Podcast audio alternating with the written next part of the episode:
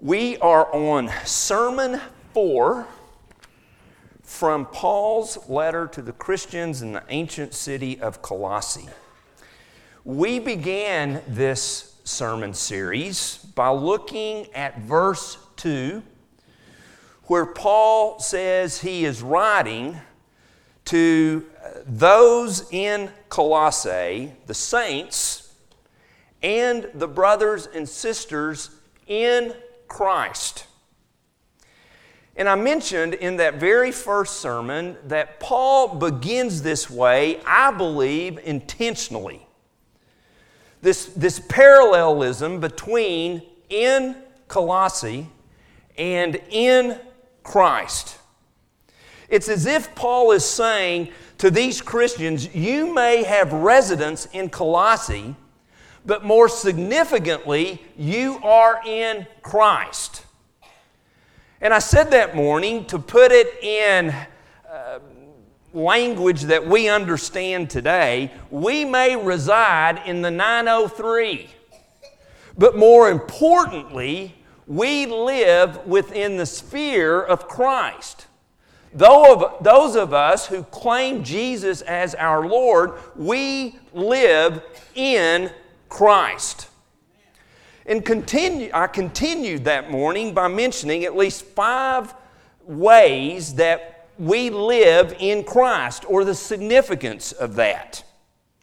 It means we exclusively belong to Jesus and to no other. It means that we are inseparably joined to Jesus. It means that we are also joined together with others in a new family. It means that the only identity that matters to God is that we are Christians. We are in Christ. And finally, it means that Jesus determines our behavior.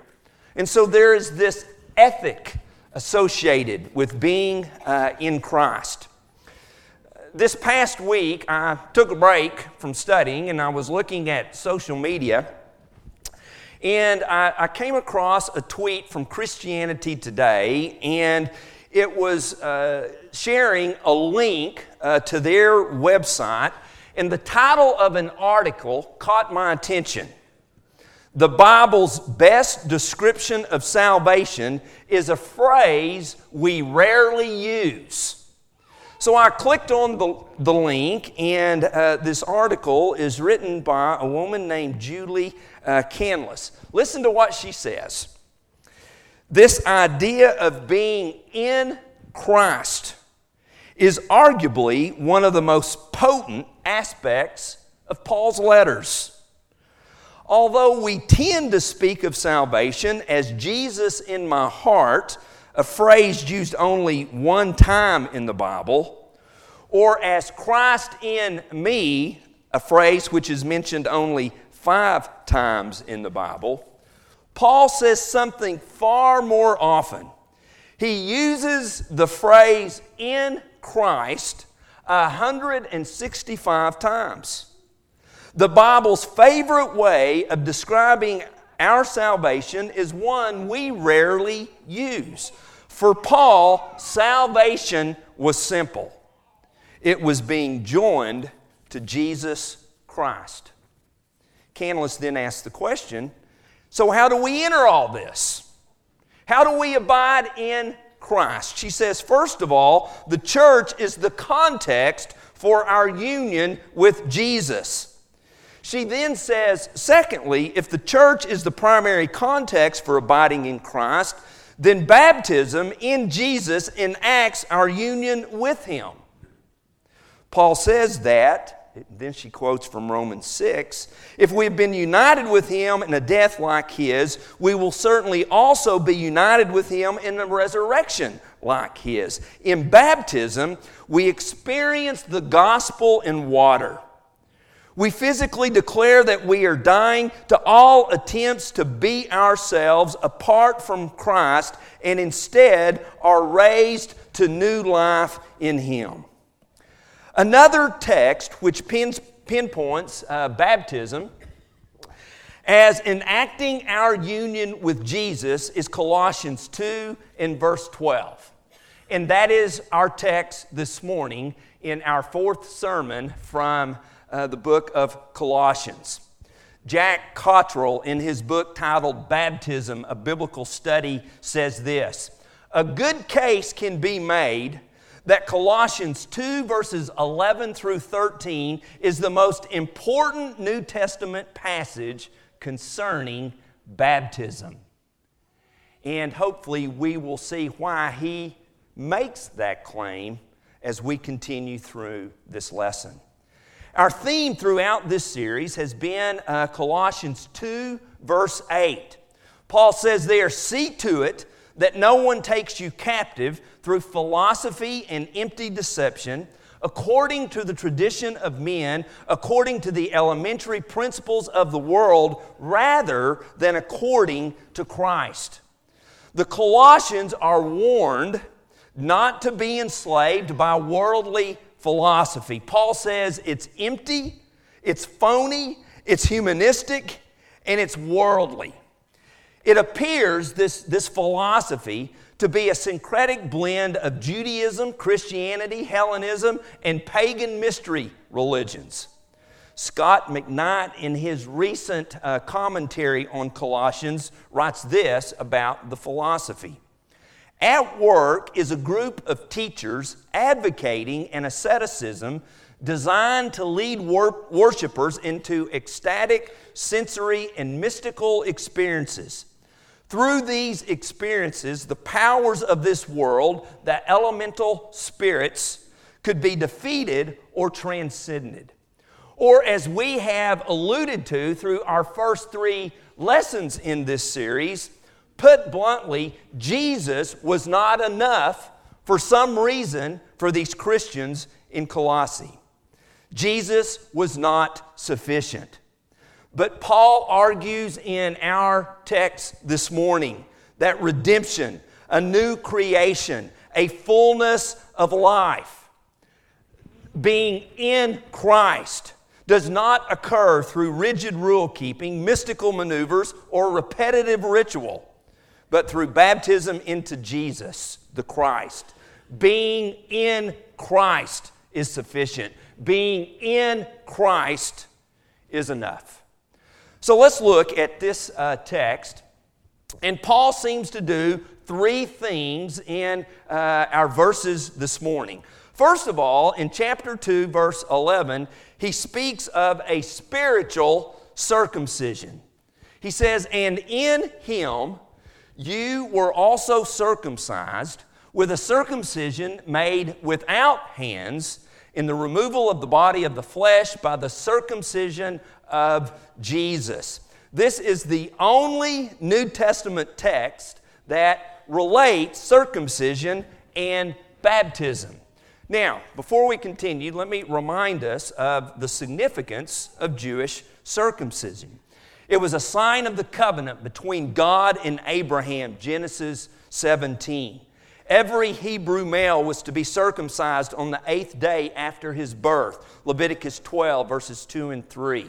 Every male slave of, a, of an Israelite was to be circumcised, Exodus 12, verse 44 and any male foreigner who lived within Israel and desired to eat the Passover was also required to be circumcised, Exodus 12 and verse 48.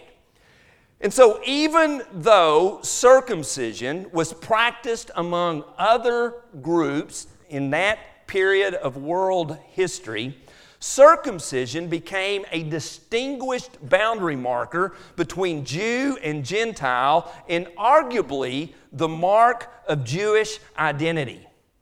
But it is interesting that both Moses in Deuteronomy 10:16 and chapter 30 verse 6 as well as the great prophet Jeremiah in Jeremiah 4 4 and Jeremiah 9 25 warn that God is most concerned about a circumcision of heart and mind.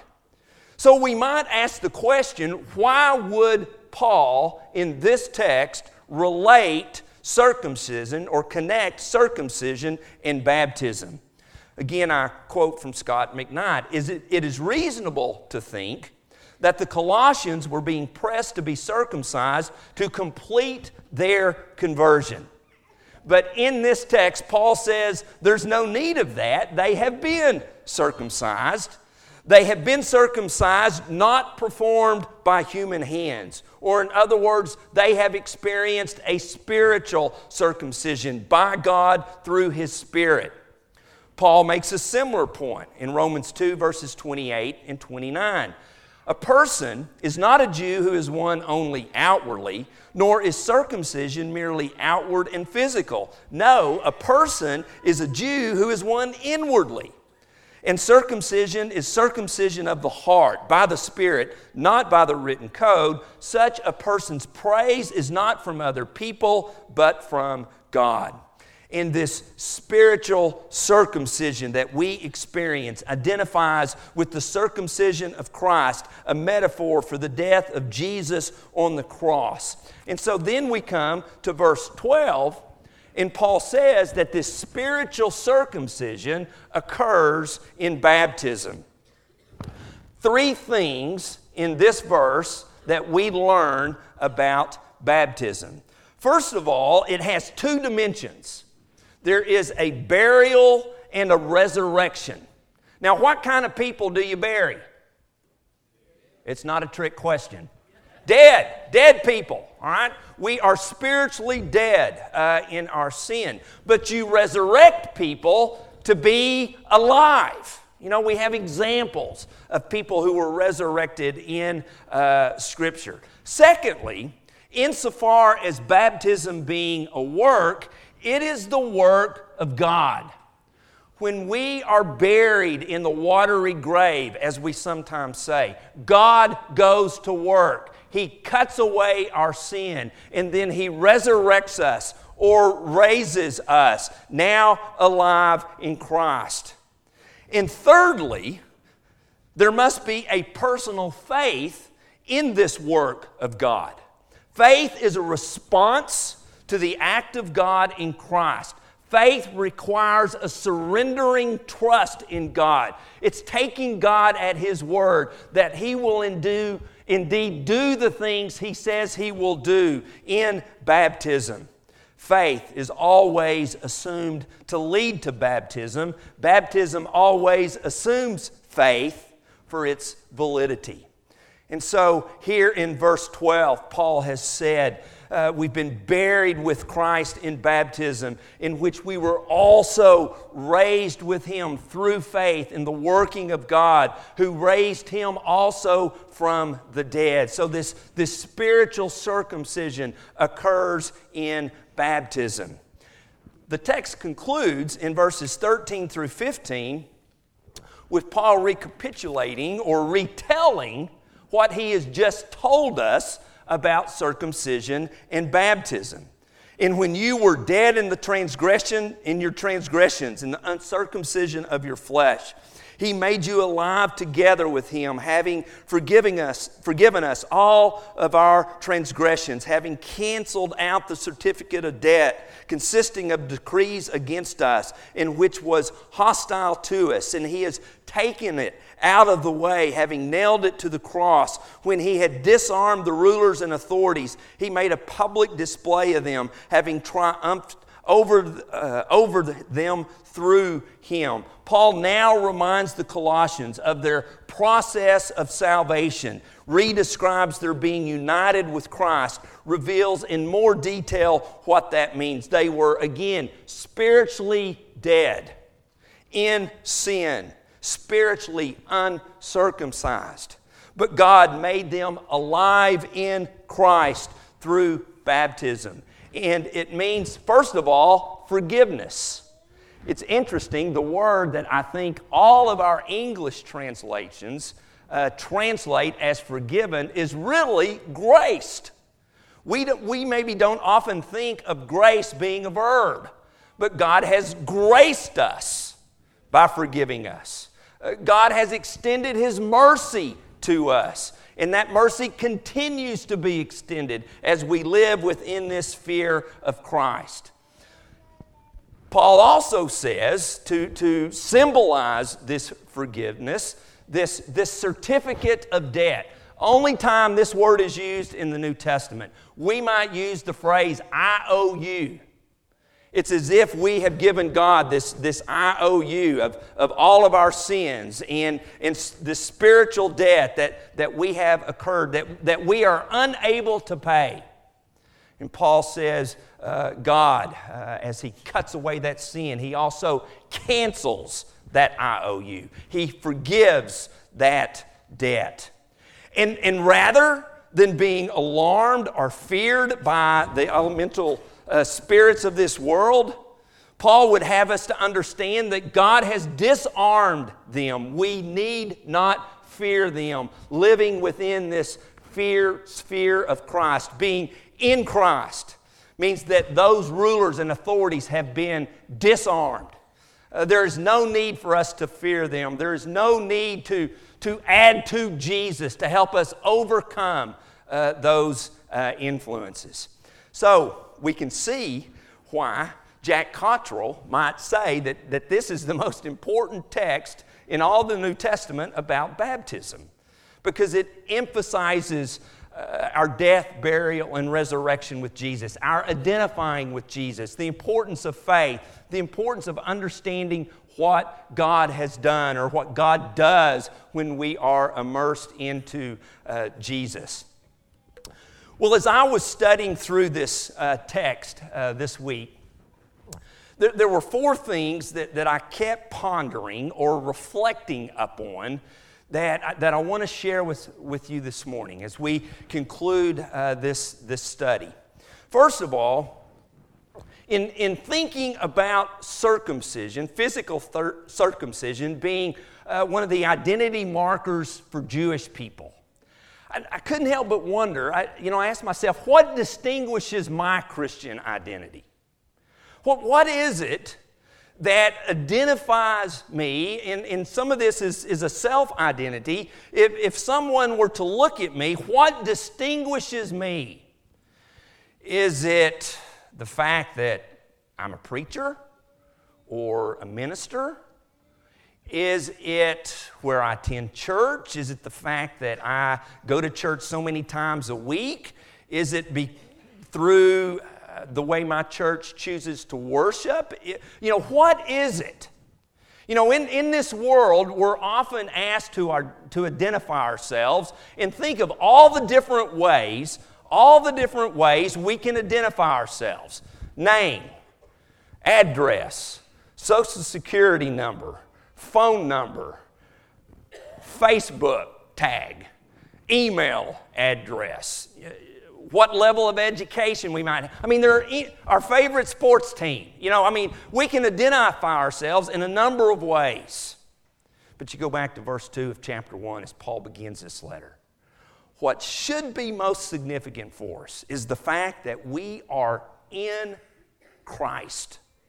And I would hope that our first point of identity is the fact that we are a Christian, one who belongs to the Christ, one who belongs to Jesus.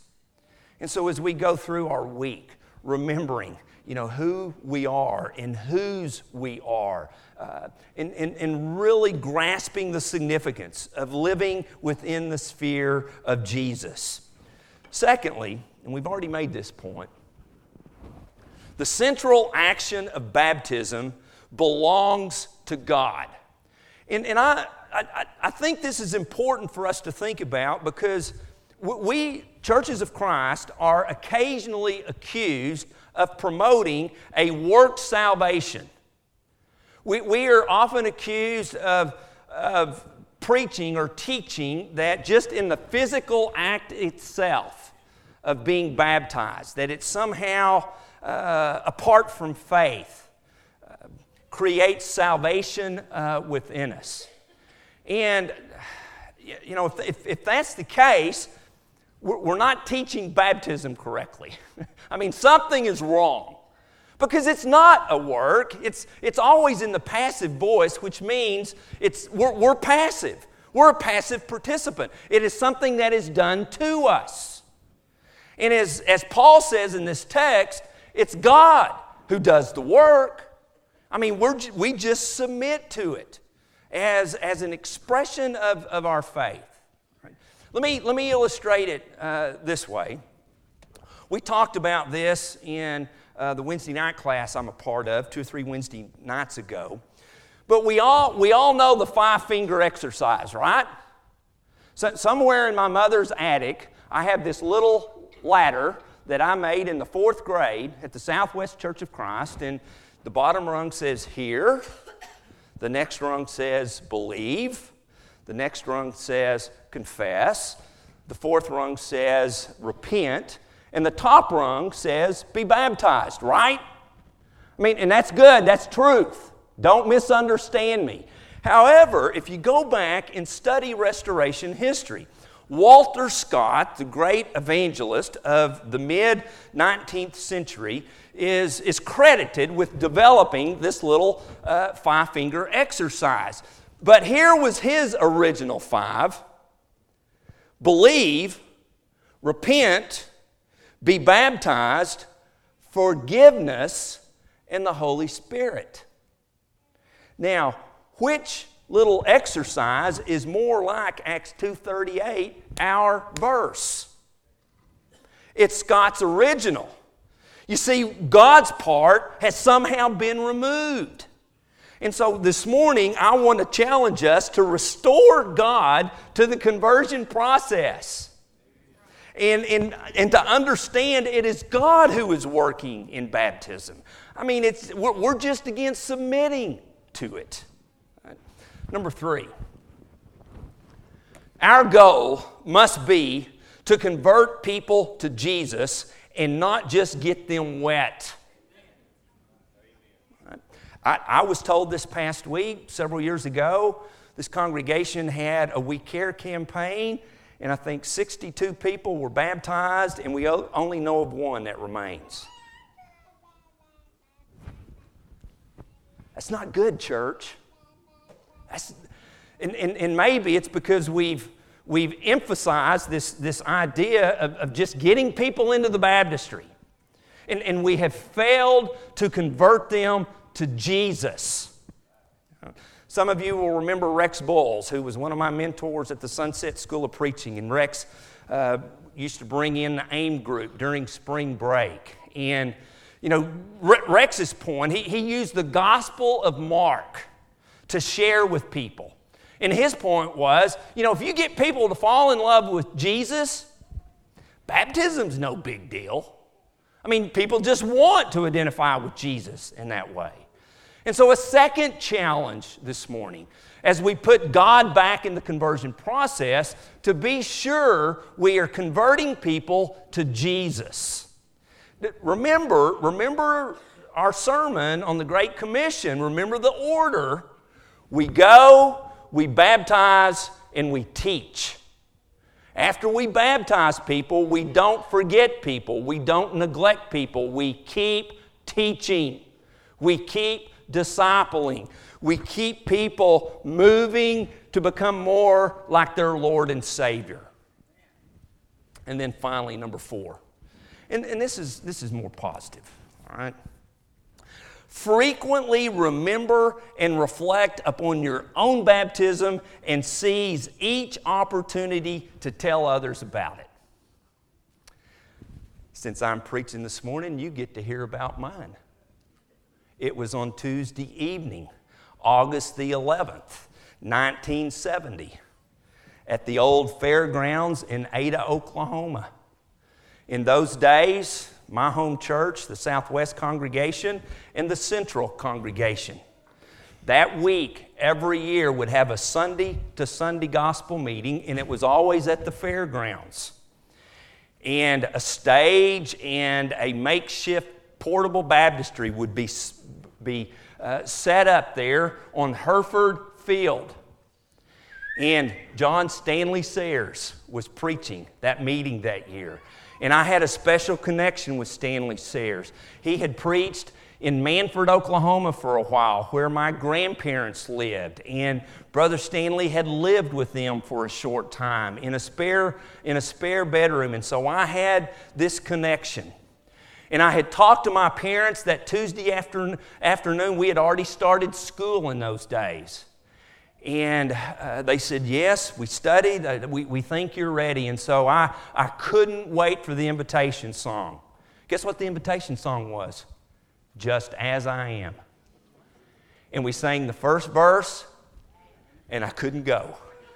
And we sang the second verse, and, and I'm still struggling to go. And even though I think we sang about 15 verses that night, I went on the third verse. I went on the third verse. And you, you know, the more I have thought about it, I got baptized on a baseball field.